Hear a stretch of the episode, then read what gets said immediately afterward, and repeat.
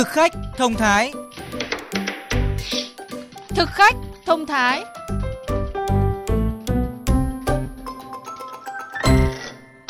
Xin chào các bạn thính giả đang nghe chương trình Thực khách thông thái.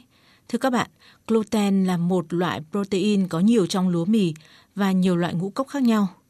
Gluten cũng được sử dụng trong các thực phẩm chế biến như bánh kẹo, súp, các loại nước tương, thực phẩm chức năng.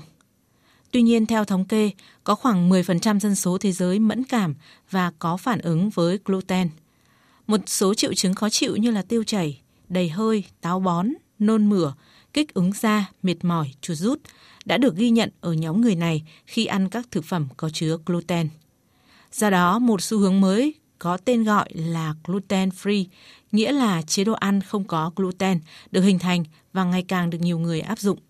Trong nhiều năm qua, chế độ ăn không chứa gluten đã được ca ngợi và thần thánh hóa trong cộng đồng. Bắt nguồn từ những thông tin như thế này mà chị Nguyễn Thanh Hiền ở Võ Thị Sáu, quận Hai Bà Trưng, thành phố Hà Nội quyết định giảm bớt các thực phẩm liên quan đến bột mì, bột gạo. Tôi biết là thực phẩm chứa gluten thường ờ, giàu tinh bột nên là tôi nghĩ là cũng dễ gây béo phì rồi các bệnh tim mạch tiểu đường bản thân cả nhà tôi thì cũng chẳng ai bị dị ứng với cái cái chất này đâu nhưng mà kiêng được chừng nào hay chừng đấy con đang tuổi lớn nên chị không dám thay đổi chế độ dinh dưỡng. Nhưng hai vợ chồng chị Hiền thì giảm tối đa lượng cơm gạo ăn hàng ngày. Các món ăn thông thường như là bánh mì, mì sợi hay là bún, chị đều kiêng triệt đề. Vì thế, những gì còn lại chỉ là rau và các chất đạm động vật từ thịt, cá, trứng, sữa. Bữa sáng tôi thường hay ăn à, rau quả, trái cây, sữa. Cảm thấy cơ thể nó nhẹ nhõm lắm. Bữa trưa thì thịt hôm cá, tôi ăn ít cơm với mì với gạo lắm hoặc những cái thứ làm từ tinh bột thì càng ngày càng giảm dần đi. Anh Nguyễn Văn Sang đang gặp rắc rối với cân nặng của mình. Anh cao 1m80, nặng trên 100 kg. Vì thế, anh nhanh chóng tìm hiểu trên mạng và áp dụng chế độ ăn gluten free, tức là cắt toàn bộ những thực phẩm có chứa nhiều gluten. Tức là nó qua làm cho tôi quá là thèm đường, quá là thèm đồ ngọt, quá là thèm tinh bột thì tôi có ăn trở lại. Ăn trở lại thì tôi cảm thấy rất là khỏe, nhưng mà lại bị tăng cân trở lại. Việc kiêng khem quá sức chịu đựng và đến một ngày anh đã phải bỏ cuộc. Anh trở lại với cân nặng và chế độ ăn bình thường và tiếp tục tìm kiếm một giải pháp mới cho cân nặng của mình. Thưa các bạn, nếu là người mẫn cảm với gluten thì bạn thậm chí không được ăn các thực phẩm có chứa gluten đến suốt đời.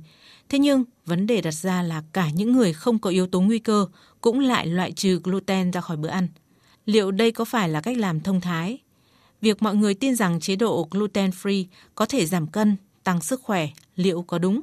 Cuộc trao đổi với bác sĩ Trà Vi, khoa dinh dưỡng tiết chế, Bệnh viện Đại học Y Hà Nội ngay sau đây sẽ cho chúng ta câu trả lời. À, thưa bác sĩ ạ, trước tiên là chúng ta nói về các cái trường hợp bị dị ứng hay là mẫn cảm với gluten. Bác sĩ có thể trao đổi cụ thể hơn về những cái trường hợp này ạ? Dạ vâng ạ. Bất dung nạp gluten, cái bệnh nhân ăn những cái thực phẩm mà có chứa gluten, ví dụ như lúa mì, lúa mạch thì bệnh nhân có thể đau bụng này, tiêu chảy này, khó tiêu, đầy hơi, trướng bụng hoặc là có những cái biểu hiện dị ứng. Thì cái bệnh này thì hiện tại là chưa tìm được nguyên nhân. Thường có thể là do bẩm sinh, do cơ chế miễn dịch hoặc là do khi mà mình mắc virus vi khuẩn sau một đợt ốm mà mình có những cái kháng thể mà kháng lại gluten này. Vâng, vậy thì à, với những bệnh nhân mà bị à, tiểu đường, tim mạch hay là béo phì thì à, thông thường có một lời khuyên là hạn chế ăn các cái tinh bột như là bột mì hay là gạo. Vậy thì nguyên nhân của gây ra bệnh lý này có phải là do gluten hay không hay là nó liên quan đến những cái những chất khác ạ? Thực chất thì đang có một cái sự hiểu nhầm ở đây ạ. Những người bệnh nhân bị đái tháo đường, bị béo phì thì thường là phải hạn chế glucid thuộc nhóm carbon hydrate và cái carbon hydrate này là thành phần chính của các loại ngũ cốc như lúa mì, lúa mạch chứ còn bản chất mà gây ra tác hại cho các bệnh tiểu đường hay béo phì thì lại không phải là gluten ở trong các loại ngũ cốc này. Gluten là protein thuộc nhóm đạm, nó sẽ khác với lại glucid cái mà bệnh nhân đái tháo đường hay bệnh nhân béo phì cần phải hạn chế là nhóm đường, nhóm carbon hydrate có vẻ nhiều người tương đối sợ hãi với những cái thực phẩm thuộc cái nhóm gạo, bột mì, ngũ cốc. À, vậy thì thực sự là cái nhóm thực phẩm này nó có xấu như thế và có đáng để chúng ta sợ hãi nó như thế không ạ? Câu trả lời là không. Bởi vì tại sao? Ờ, đối với những người mà bị dị ứng gluten thì việc ăn gluten có thể mang lại những cái tác hại ví dụ như bất dung nạp, đau bụng đầy hơi khó chịu. Những người bị bệnh celiac thì cần phải kiêng nhóm gluten này. Còn lại những bệnh nhân bình thường những người bình thường chúng ta vẫn sử dụng những cái nhóm thực phẩm chứa gluten như bình thường. Bởi vì gluten thực chất là nó cũng có tác dụng nó cũng có mang lại lợi ích cho cơ thể bởi vì nó là một protein có nguồn gốc từ thực vật cũng khá là tốt cho cơ thể. Vì vậy nên mình vẫn sử dụng trong cuộc sống hàng ngày như bình thường nếu mình không có bất cứ cái vấn đề nào về bất dung nạp gluten. À, dạ vâng xin được cảm ơn bác sĩ. Tại sao? Thế nào tại sao? Thế nào? Đối với mình ý, chiếc lò vi sóng là cực kỳ quan trọng bởi vì nhất là ở văn phòng ai cũng có một cái cảnh ngộ đó chính là đi làm xong rồi phải mang đồ ăn đi. Nên là cái lò vi sóng cực kỳ quan trọng với cả văn phòng công ty. Tất cả những cái loại thực phẩm mà mình muốn nóng thì cho vào đây được khoảng một phút để quay và ăn mình có con nhỏ ấy không có thời gian để mà bật bếp lên mà đun thì quay lò vi sóng nó nhanh và nó tiện hơn. Thưa quý vị và các bạn Lò vi sóng, dụng cụ làm bếp không thể thiếu của đa số các gia đình hiện nay, với nhiều chế độ linh hoạt có thể hâm nóng thức ăn hay chế biến các món ngon hàng ngày như nướng thịt, rang lạc hay thậm chí là nướng bánh, giúp người nội trợ tiết kiệm thời gian và công sức. Ngày càng có nhiều công thức nấu ăn tiện dụng bằng lò vi sóng được các bà nội trợ truyền tai nhau. À, tuy nhiên, theo bác sĩ Nguyễn Hoài Thu, phòng khám dinh dưỡng Viam, Viện Y học ứng dụng Việt Nam, không phải loại thực phẩm nào cũng nên cho vào lò vi sóng. Đầu tiên phải để đơn cử đến ví dụ như là sữa, đặc biệt là các bà mẹ khi mà chúng ta công việc nhiều này, chúng ta hay à, tích sữa này, trữ sữa, trữ đông sữa này. Đấy, nhưng mà khi mà cách mà làm nóng lại sữa thì mình lại sử dụng cái giải pháp đó là hâm nóng trong lò vi sóng. Thì cái điều đấy là không nên bởi vì là cái nhiệt ở trong à, lò vi sóng thì có thể là vượt qua cái à, ngưỡng để làm nóng. Nó có thể ảnh hưởng đến chất lượng của sữa cũng như có thể là làm à, bỏng à, miệng bỏng họng.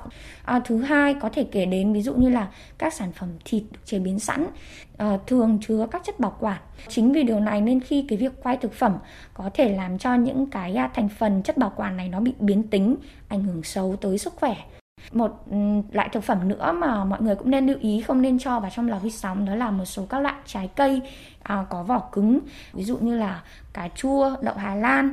Những cái loại trái cây này thì nó có đặc điểm là ví dụ như là nó có nước này và nó lại bọc trong một lớp vỏ mỏng nữa. Khi làm nóng có thể gây nổ cái vỏ thực phẩm đấy.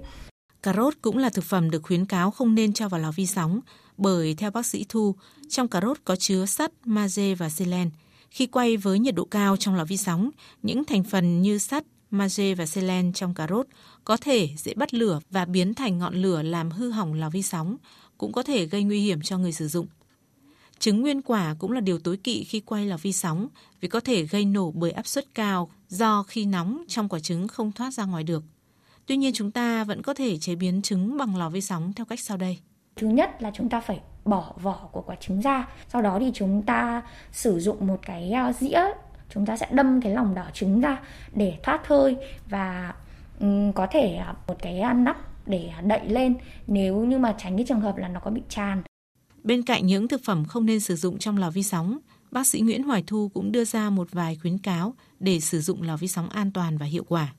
Thứ nhất là chúng ta phải đảm bảo là mọi dụng cụ đựng đồ ăn sử dụng trong lò vi sóng là những dụng cụ an toàn với lò vi sóng ví dụ như là thủy tinh này, sứ này hay là các cái vật liệu nhựa mà chịu nhiệt mà sử dụng tốt được trong lò vi sóng.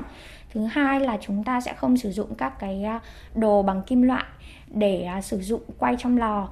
À, ngoài ra thì chúng ta không bao giờ à, bật lò quay khi mà cửa lò thứ nhất là không đóng kín, thứ hai là khi cửa lò bị hỏng bởi vì là những cái à, sóng ở trong lò đấy thì nó có thể à, bắn ra bên ngoài và gây ảnh hưởng cho người sử dụng chúng ta cũng không nên sử dụng lò, vận hành lò khi nó đang ừ, rỗng, không có thức ăn, bởi vì có thể phát lửa và gây hỏa hoạn và nên à, đứng cách xa lò vi sóng khoảng độ 1 mét trong khi chúng ta đang cho lò vận hành, bởi vì như thế thì sẽ đảm bảo được an toàn cho người sử dụng. Thông tin vừa rồi cũng đã kết thúc chương trình Thực khách thông thái ngày hôm nay. Chương trình do Thanh Vượng và Phương Thảo thực hiện. Xin chào và hẹn gặp lại trong những chương trình sau.